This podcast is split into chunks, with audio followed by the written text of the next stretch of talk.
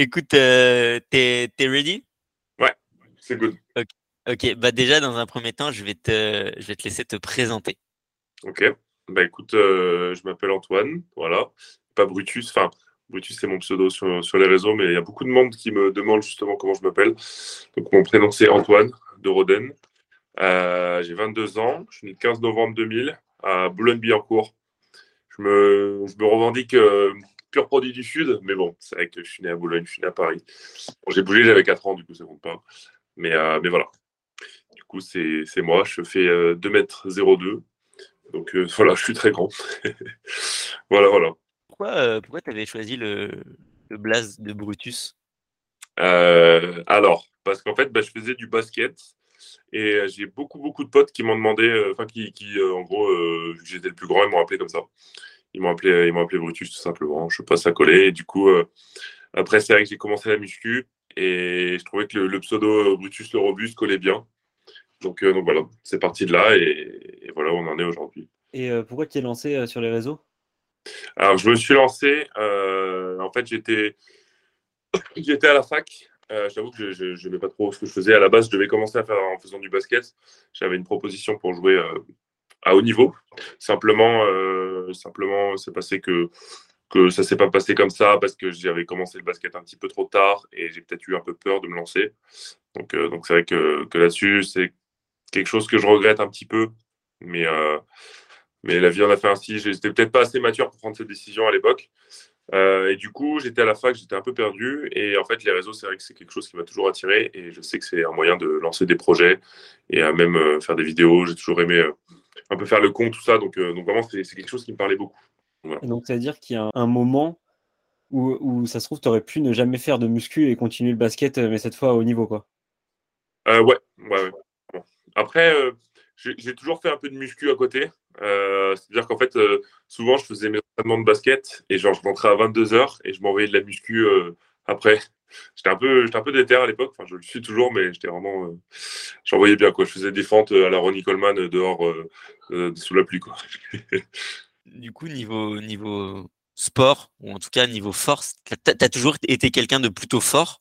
Bah écoute, je pense. Après, je pense que ma constitution le fait aussi, le fait de faire 2 mètres. Après, je sais que dans ma famille, on a des origines autrichiennes, allemandes, et on est de bonne constitution, une bonne ossature, tout ça. Donc, je pense que, ouais, naturellement, génétiquement, je veux dire que je pense que j'ai des prédispositions pour la force. Après, oui, je m'en suis vite rendu compte, en fait, quand je faisais de la muscu. Puis c'est quelque chose qui m'a toujours plu, quoi. Je me suis toujours dirigé vers des exos polyarticulaires. C'est vrai que tous les trucs... Bah déjà, les machines, je ne rentrais pas dedans. Donc, c'est sûr que j'ai vite changé et j'ai priorisé les poids libres. Mais comment ça se passe quand tu vas à la salle et que tu veux faire tel exercice dans une machine, mais que en fait, tu ne peux pas, ce n'est pas du tout adapté pour toi? Bah, je ne fais pas. Honnêtement... Tu as été obligé très vite de t'adapter, en fait. Ouais, clairement. Ouais. Bah après, en fait, j'ai commencé vraiment... J'ai une petite salle chez moi, j'ai commencé vraiment, bah en fait, et pour moi je trouve que, après ça dépend évidemment des objectifs de chacun, mais je trouve qu'avec juste des poids, des barres, une barre de traction et tout, on peut faire tout, franchement, honnêtement. Donc du coup c'est vrai que bah, j'ai réussi à m'adapter, par exemple les jambes, bah, je fais exclusivement du squat. Là aujourd'hui je fais des exos d'assistance et tout pour un petit peu renforcer mes quadris, tout ça, parce que j'arrive à des charges où il faut que je muscle un peu toutes les parties de mes jambes. Mais c'est vrai que par exemple les presses à cuisse, je rentre pas dans une. Enfin, il y en a où je rentre, mais il y en a où je rentre pas. Tout ce qui est leg extension, tout ça, c'est compliqué. Donc ouais, c'est sûr que ouais, c'est. Après, je fais de la poulie parfois. Et barre de traction, je me retrouve vite, pareil, à faire de traction avec les genoux au sol quasiment. Nous, on a le problème exact inverse, hein, pour te donner l'idée, hein, vraiment. Okay. On a du mal à la recaler la presse à cuisse en termes de taille. Si tu veux un ordre d'idée. C'est okay. Carrément vrai, putain. Si je dis pas de bêtises, l'année dernière, tu as fait des compètes de force, du coup, de force athlétique. Ouais. Et tu as raté de peu les qualifs aux Europes, si je dis pas de conneries, encore une fois. Ouais, c'est ça. En fait, et du coup, ma question, c'était du coup, alors déjà, est-ce que tu peux développer un peu c'était quoi ton esprit à peu près à ce moment-là? Et puis aussi, qu'est-ce que ce sera du coup tes objectifs là pour 2023? Ouais. Bah en fait, du coup, j'ai commencé la force il y a 1 an. Notamment, là, je suis allé revoir Pana, mon coach, pour faire un petit bilan qui n'est pas encore sorti sur YouTube, mais qui va sortir bientôt. Un bilan un an après, qu'est-ce que ça a donné. Et du coup, j'ai fait ma première compète à l'INAS qui s'était vraiment bien passée, j'étais content. Et du coup, je l'avais enchaîné directement sur les championnats de France parce que je m'étais qualifié aux championnats de France. Et j'étais devenu champion de France junior. Alors, je suis devenu champion de France junior, mais j'étais seul dans ma catégorie. Et c'est vrai que le champion actuel, Nicolas Perrault, me met encore aujourd'hui une bonne pilule. Donc, j'ai du boulot à ce niveau-là. Mais quand même, pour commencer, c'est vrai que ça m'a donné beaucoup d'assurance. Et du coup, après ça, j'ai fait le Silent Worker Meet. Donc, c'est la compète en fait, qu'organise mon coach avec toute sa marque. Et du coup, c'était vraiment une super compète. Et j'avais malheureusement, je m'étais mal préparé. J'avais fait, en fait, je suis parti en voyage avec un pote 2 semaines avant. Et ça m'a coûté direct. C'est une erreur que j'ai faite. Et comme on dit, on apprend de ses erreurs. Et ça a fait que j'étais pas au niveau au bench. Et j'ai ouvert trop haut. Et en fait, ça a fait que j'ai raté toutes mes barres au bench. Donc, j'étais disqualifié de la compète. Alors que, en fait, en réussissant une seule barre au développé couché, j'aurais fait le minima Europe. Après, ce qu'il y a, c'est que vu que c'était une compétition, je ne sais pas si ça aurait pu me qualifier directement au championnat d'Europe, parce qu'après, il y a une histoire de rentrer en équipe de France, le DTN, les détections, tout ça. Donc, il ne s'agit pas seulement de faire les minima, mais il s'agit aussi de soit taper plus haut, ou soit tout simplement être sélectionné par l'équipe de France. Donc, du coup, c'est vrai que ça m'a fait un petit coup quand même. Mais après, il fallait bien une petite erreur. Et du coup, j'ai enchaîné sur la compète à Lyon, où là, j'ai eu le temps de construire. Et je suis arrivé avec un plus gros total, donc à 807,5, qui est actuellement… Non, qui n'est pas mon meilleur total en compète. Du coup, 807,5, ouais. Et en fait, le minimum monde, c'était 800. Simplement, en fait, les championnats du monde, les sélections pour les championnats du monde étaient déjà passées. Et encore une fois, c'est pareil. Il y a toujours cette histoire d'équipe de France, de sélection et tout. Et vu que je suis jeune encore dans le sport, je pense qu'il faut un peu plus de temps que ça s'installe. Du coup, j'ai quand même fini l'année sur une bonne note. Et franchement, pour cette première année de Power, je suis très, très content. Et du coup, j'ai fait ma dernière compète qui était la Pyrénées Cup, où j'ai fait mon plus gros total. Et j'ai fait… alors, je n'ai pas fait exactement ce que je voulais au squat. J'en parle dans ma vidéo. Je n'étais pas totalement au niveau. J'ai eu beaucoup de stress technique, j'ai eu de l'accumulation, tout ça. Enfin, il y a beaucoup de facteurs sont rentrés en jeu et je commence à arriver en fait à un niveau et je commence à en fait arriver à un stade du sport où là je suis obligé de perfectionner tout ça. Et il y a des moments c'est plus difficile que d'autres. Du coup, l'objectif c'est les championnats de France là junior qui reviennent cette année où là j'ai pour objectif de faire un très très gros total. Je ne dévoilerai pas les chiffres, mais voilà, on s'est dit des choses avec Pana. Et là, honnêtement, vu comment on a repris la progrès, tout ça, il y a de belles choses qui vont se mettre en place. Donc, j'ai beaucoup d'ambition pour cette compète. Et après, l'objectif, ce serait d'enchaîner potentiellement sur les championnats d'Europe et les championnats du monde. C'est l'objectif vraiment. Sachant que c'est ma dernière année en junior, j'aimerais pouvoir y aller. Et il y a évidemment le Silent Worker Meet aussi qui revient le 2 et 3 juillet où… L'objectif aussi, c'est de faire le show et faire le plus gros total. Donc voilà, les compètes internationales quoi, cette année. Est-ce que tu peux revenir sur comment vous vous êtes rencontré avec Panache ? Ouais.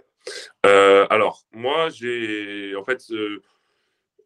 toujours un petit peu suivi la force athlétique de loin, notamment pour le confinement et tout. Et c'est vrai que je connaissais Pana et Coco, SBD Forever, qui sont les deux gars qui ont… lancé en quelque sorte et démocratiser la force en France. Et du coup, moi, je les ai beaucoup suivis.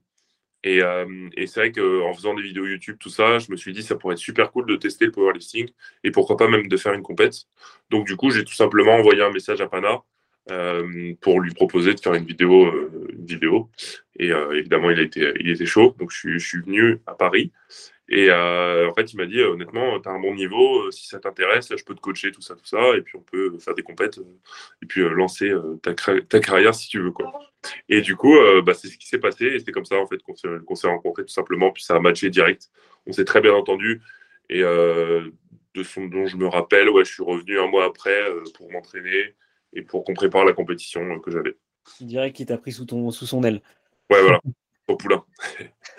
Non, franchement, une très très belle rencontre, et aujourd'hui, je le dis encore, c'est vraiment une de mes plus belles rencontres, et au-delà d'être mon coach, on s'entend extrêmement bien, et on partage beaucoup, émotionnellement parlant aussi, on s'apporte beaucoup, je pense, et franchement, c'est quelque chose dont je suis vraiment content et très fier, je pense qu'on se pousse vraiment vers l'un l'autre. Donc ça, c'est cool. Est-ce que ça t'arrive, du coup, maintenant que tu fais de la compétition, que tu progresses dans ce sport, de te retrouver à stagner sur des mouvements pendant plusieurs semaines, plusieurs mois? Et si oui, qu'est-ce que tu conseillerais pour passer ces plateaux? Alors, en fait, il y a un truc que je remarque, et bon, j'ai toujours un petit peu remarqué, et qu'on le dit souvent aussi, c'est que très souvent, en power, on évolue, il y a deux mouvements qui se passent bien, et il y a un mouvement qui pêche un peu. C'est très rare d'avoir les trois mouvements qui vont évoluer. Donc, moi, justement, ça a été le squat dernièrement.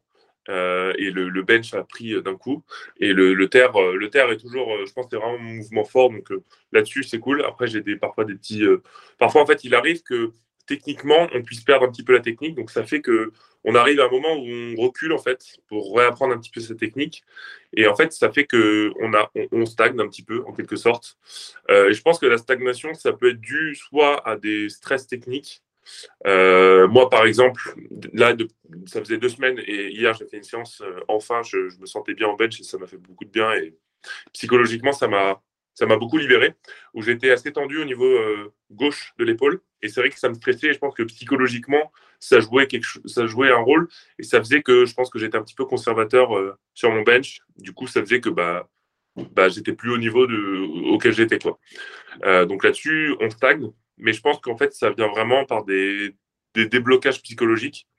Et après, de manière générale, évidemment, des ajustements techniques. C'est vrai qu'en fait, on passe au début par une phase où on apprend énormément les techniques, donc on va vite progresser. Et après, on arrive à un moment où on commence à arriver à un bon niveau, et on commence à arriver pas à nos limites, mais au point où il faut mettre en place la discipline, de la répétition technique, du travail. Et là, c'est le moment où on peut arriver à de la stagnation, et on va progresser un peu plus lentement. Mais de manière générale, on progresse quand même. Mais il arrive même parfois qu'on régresse. Moi, par exemple, à Lyon, j'ai fait ma compète, j'ai sorti 2,92,5 au squat. J'étais en feu, j'aurais pu sortir, je pense, 300 à cette compète. Et j'arrive à la Pyrénées Cup, je sors 2,85. Et c'est dû au fait que je ne me suis pas mis en confiance sur le mouvement. C'est dû au fait qu'il y a plein de facteurs qui jouent. Et comment ça se passe comment tu fais pour enlever la barrière psychologique, là par exemple sur ton bench, comment tu as fait un moment pour te dire ok, je sais que j'ai une appréhension, mais il faut que j'y aille quand même? Est-ce que tu as décidé de reprendre un peu plus bas, ou est-ce que du coup tu t'es dit non, il faut que je le passe parce que je sais que je peux le passer? Alors en fait, je pense que cette barrière psychologique, elle se fait un peu partout, et alors oui, le fait de réduire un petit peu la charge pour se remettre en confiance, c'est quelque chose d'important, mais il y a surtout cette notion de pas vouloir trop forcer non plus. Moi, c'est ce que j'ai fait beaucoup au départ. C'est vrai que par ego, parce qu'on s'est touché énormément à l'ego, on a envie de se dire « Ouais, mais j'ai passé 190 la semaine dernière, pourquoi je ne le passe pas là aujourd'hui ?» Donc du coup, bêtement, on va recharger la barre, et il peut y avoir des facteurs comme la fatigue ou justement la technique qui n'est pas présente le jour même, qui fait que tu ne passeras pas la barre. Et il ne faut pas vouloir trop le faire parce que tu risques de te blesser. Donc parfois, il faut reculer pour mieux sauter, comme j'aime le dire, en réduisant la charge. Mais c'est sûr que ça touche à l'ego d'une certaine manière, ça c'est évident. Mais je pense que ouais, il faut y aller intelligemment. Et c'est vrai que là-dessus, c'est pour ça qu'on travaille avec le système des RPE, qui fonctionne en fait de s'auto-évaluer, d'auto-évaluer notre forme du jour, et en fait d'aller au-delà du fait de se dire que, évidemment, tu compares aux perfs que tu as, mais tu compares surtout et tu t'auto-évalues sur la forme physique et la forme dans laquelle tu es le jour même. Mais donc, il y a ça à dépasser, il y a ça à prendre en compte, je veux dire, et il y a surtout aussi à dépasser l'aspect psychologique, de se dire que c'est quand même toi qui as le contrôle. Il ne faut pas avoir peur, parce que c'est sûr que quand tu fais un squat à 300 kg, si tu as de l'appréhension, alors c'est évident qu'on a tous de l'appréhension, mais c'est vrai que si tu doutes, que tu commences à trop réfléchir, moi, j'ai tendance à dire c'est comme sauter d'une falaise pour sauter dans l'eau. Si tu commences à trop réfléchir, tu ne le feras jamais. Il faut passer le pas, évidemment en calculant les risques, mais il ne faut pas se laisser déborder par ses émotions, quoi. Et du coup, comme tu soulèves du lourd régulièrement, tout le temps, en fait, est-ce que tu as une hygiène de vie autour de ça qui est irréprochable? Genre, parce que du coup, je suppose que tu peux moins te permettre d'avoir des carences de sommeil ou ce genre de choses qui pourraient du coup engager plus vite des blessures, non? Ouais, évidemment. Alors après, là-dessus, moi, j'ai la chance en termes de sommeil, d'avoir un bon sommeil réparateur, franchement. Je fais des nuits de 8 heures, j'ai un cycle assez réglé, je m'endors à minuit, 1 heure. Voilà. Et c'est vrai que j'ai un sommeil très très réparateur, je me lève pas trop la nuit et bon, c'est quelque chose que j'aime bien dire, mais même quand j'étais plus jeune et que je prenais des cuites avec mes potes, ou même parfois quand je prends des cuites, ça m'arrive de vraiment le lendemain, je récupère très très vite. Genre vraiment j'ai une gueule de bois, mais ça dure 1 heure et après je suis en forme. Donc là-dessus, je pense que j'ai un peu de chance et mon sommeil est vraiment réparateur, donc ça c'est cool. Mais c'est sûr que c'est quelque chose, je fais attention à ça. Après, en termes d'hygiène de vie aussi, en termes de nutrition, là-dessus, j'ai été éduqué à la campagne, donc j'ai vraiment une alimentation très très variée. Vraiment, je mange beaucoup de fruits et légumes, c'est quelque chose que j'adore. Je mange des légumineuses, plein de trucs hyper variés. Je suis pas du tout junk food, vraiment pas. Le sucre, j'en mange pas énormément non plus. Et vraiment, moi, je suis très salé. Et c'est vrai que le sucre, c'est quand même vachement. Alors, faut en manger, faut pas se priver de tout, mais c'est quelque chose qui est pas top en termes d'inflammation, tout ça. Et du coup, après, ouais, non, le seul truc où je suis un petit peu regardant, je veux dire, c'est sur les protes. C'est le seul truc où j'essaye de respecter les quotas parce que pour moi, si je suis en dessous de mon quota de prot, je vais en gros perdre de la masse musculaire. Mais par contre, je veux pas en prendre trop. Il y a trop ce cliché aujourd'hui de vouloir prendre trop de prot. Le problème, c'est qu'au bout d'un moment, elle sera mal assimilée. Et en plus, ça va endommager les reins ou d'autres choses comme ça. Donc voilà, c'est la seule chose où je suis un petit peu regardant. Tu parlais juste avant, quelques minutes avant, qu'un de tes points forts, c'était le terre. Ouais. Et moi, je veux te poser une question parce que on a reçu de la vie il y a pas longtemps qui prône à fond le dos droit, ouais. Et puis d'autres qui prônent plutôt un arrondissement modéré du dos. Toi, qu'est-ce que c'est quoi ta vision sur le dos au deadlift et au squat par extension? Honnêtement, si je pouvais avoir un deadlift à 330 kg dos droit, je le prendrais, j'achète. Mais simplement, c'est quelque chose de difficile. Après, très honnêtement, même en faisant du soulevé terre à 120 kg, mon dos s'arrondit. Parce que de manière générale, j'ai un buste extrêmement long. Je fais 2 mètres et en fait, je suis bossu de manière générale. Et il y a un athlète en force qui s'appelle Yanis Bouchou, qui a un terre énorme et il est bossu. On l'appelle le bossu et le mec, vraiment, il a j'ai plus le terme, c'est pas une dorsiflexion, mais c'est l'autre mot. Une flexion thoracique. Une flexion thoracique qui est très importante, et c'est comme moi.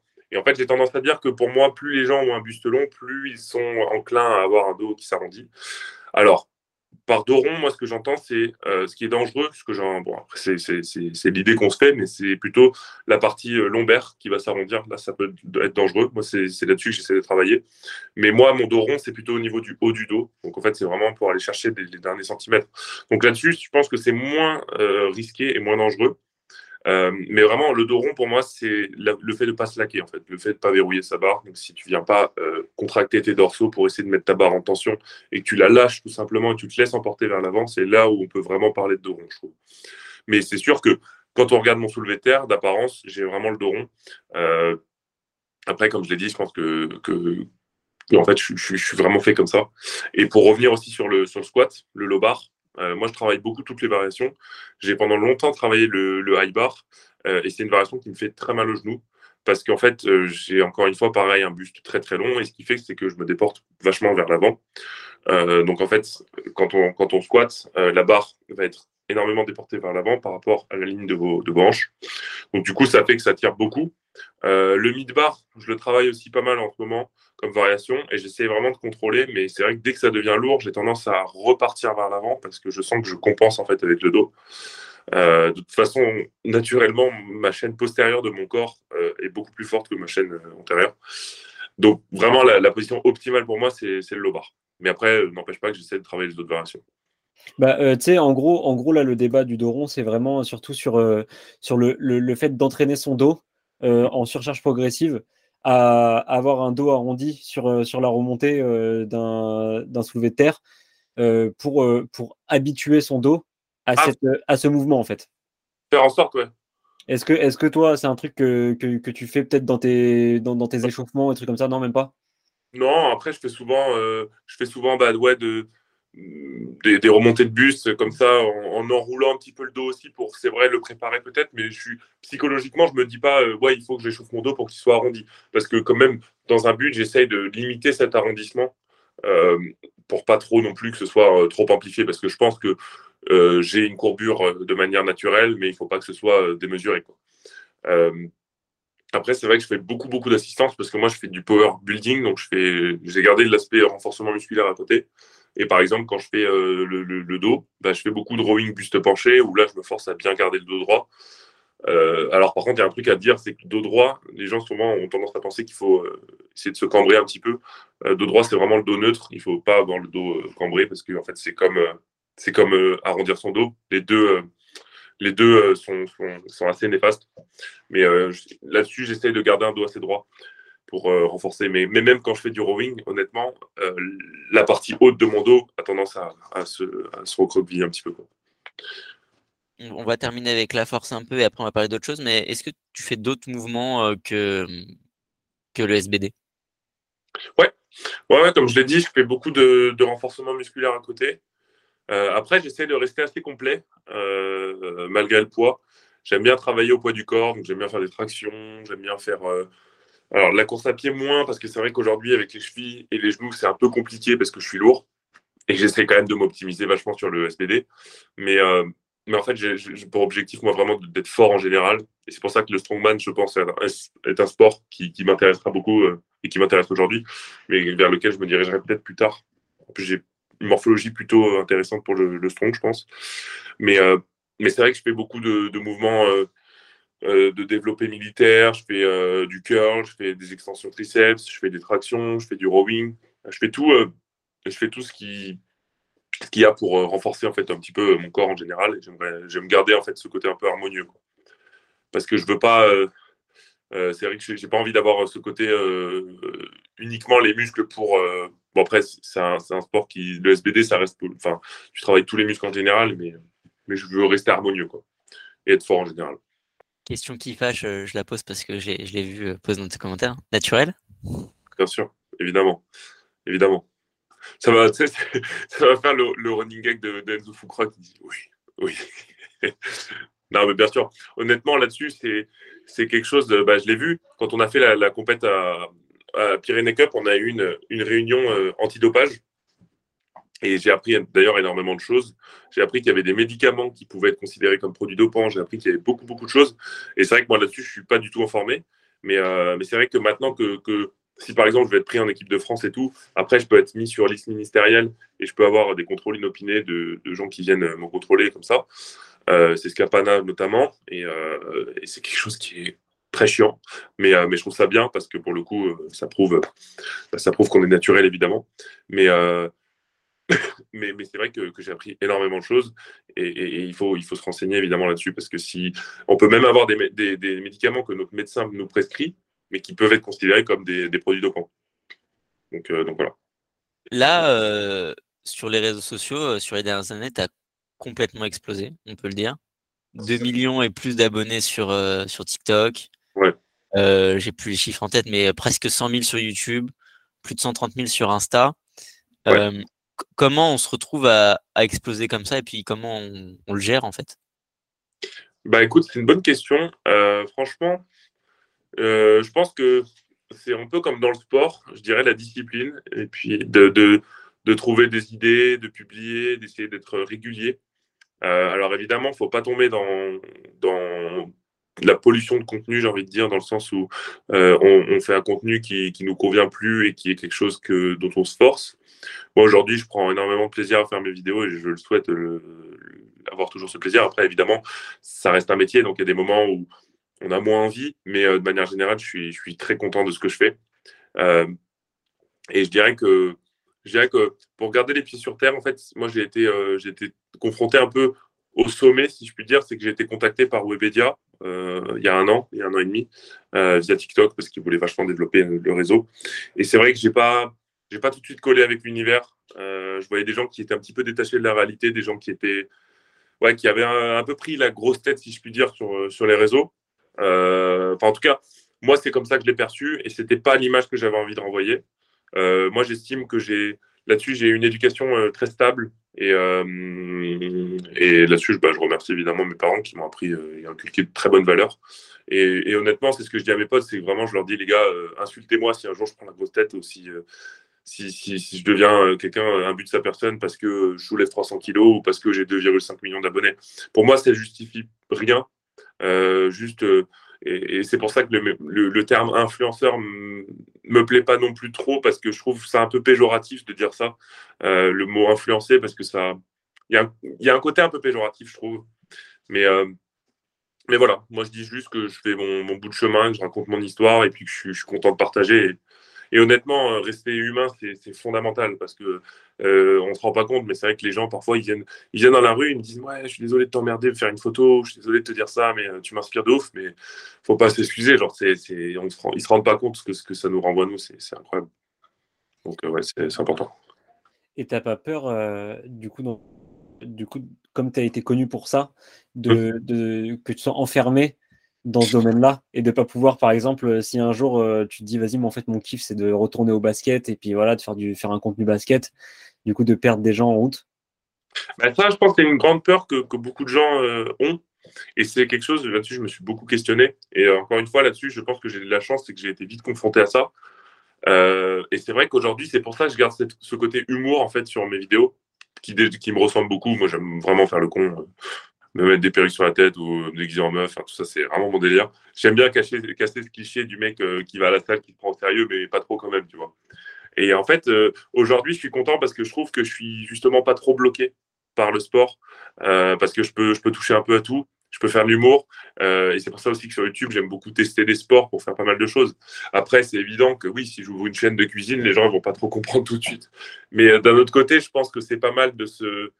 C'est quand même bien de se spécifier dans un domaine, parce que sinon, si on ne se spécifie jamais, les gens, ils ne peuvent pas trop te catégoriser, quoi. Donc, voilà. On attend le contenu cuisine avec Philippe Etchebest, ça va être bien. Ça peut arriver. Et c'est qui le meilleur en bras de fer entre toi et Panache?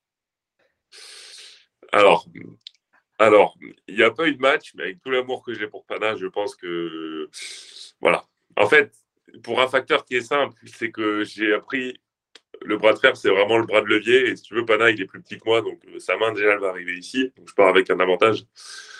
Et le poids aussi joue. De toute façon, j'ai une table de bras de fer, je vous attends. J'attends n'importe qui, Pana, tout le monde. Allez, du tir. Je sais pas. Et moi, j'ai une dernière question pour toi. Je sais pas si Julien t'en aura d'autres, mais j'ai une dernière question. Ouais. Est-ce que tu as des, hormis les compétitions dont on a parlé, est-ce que tu as des projets là pour les prochains mois? Ouais, là je t'avoue que encore aujourd'hui, là j'étais en train de bosser sur des trucs.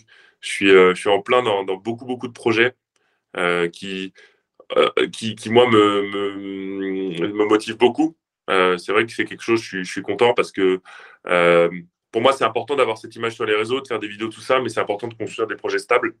Et c'était aussi mon objectif, d'être dans une démarche entrepreneuriale. Et c'est vrai que là, aujourd'hui, j'ai passé ma journée à bosser justement sur ces projets, passer des appels téléphoniques, aller visiter des choses, tout ça. Et j'ai déjà dit des choses.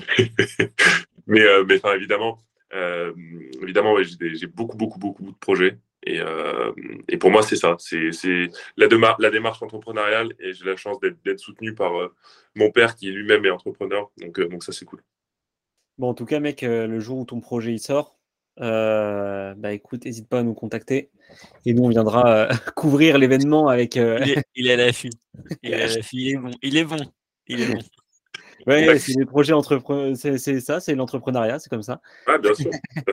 Non, mais je ne sais pas si tu voulais rajouter des trucs, Julien. Moi, j'ai juste une dernière question. Je ne sais pas si toi, Thomas, tu as quelque chose à dire là-dessus. Mais moi, c'est une question assez ouverte. C'est plus là, on a parlé de plein de choses. Est-ce que toi, tu avais envie d'aborder des choses ici avec nous en particulier, ou est-ce que là, ce qu'on s'est dit, c'était ça te va bien? Non, pour moi, ça me paraît être cohérent. Après, pour moi, je dirais que vraiment, de manière générale, je suis content de la tournure sur laquelle ma vie s'oriente et du fait que je puisse inspirer les gens. Vraiment, je suis content de ça et des valeurs que je donne. Enfin, en tout cas, c'est comme ça qu'on me le renvoie. Et moi, c'est comme ça que je veux le communiquer. Donc, je suis vraiment content de ça. Et c'est vrai que j'entends beaucoup parler. C'est vrai que les réseaux sociaux, c'est quand même un sujet tabou aujourd'hui parce qu'il y a beaucoup de côtés néfastes et beaucoup de côtés positifs. Donc vraiment, ouais, si je peux donner un conseil, c'est il faut essayer de trier, essayer de prendre le bon contenu. Je me revendique pas comme bon contenu, chacun a sa perception des choses, mais voilà, ouais, je suis content de pouvoir faire le métier qui me plaît et de pouvoir passer des messages. Bah mec, en tout cas, ça fait 40 minutes qu'on tourne pour une vidéo qu'on est censé faire un format de 3 minutes 30. Ah. Donc je crois qu'on va avoir plusieurs parties. Ouais.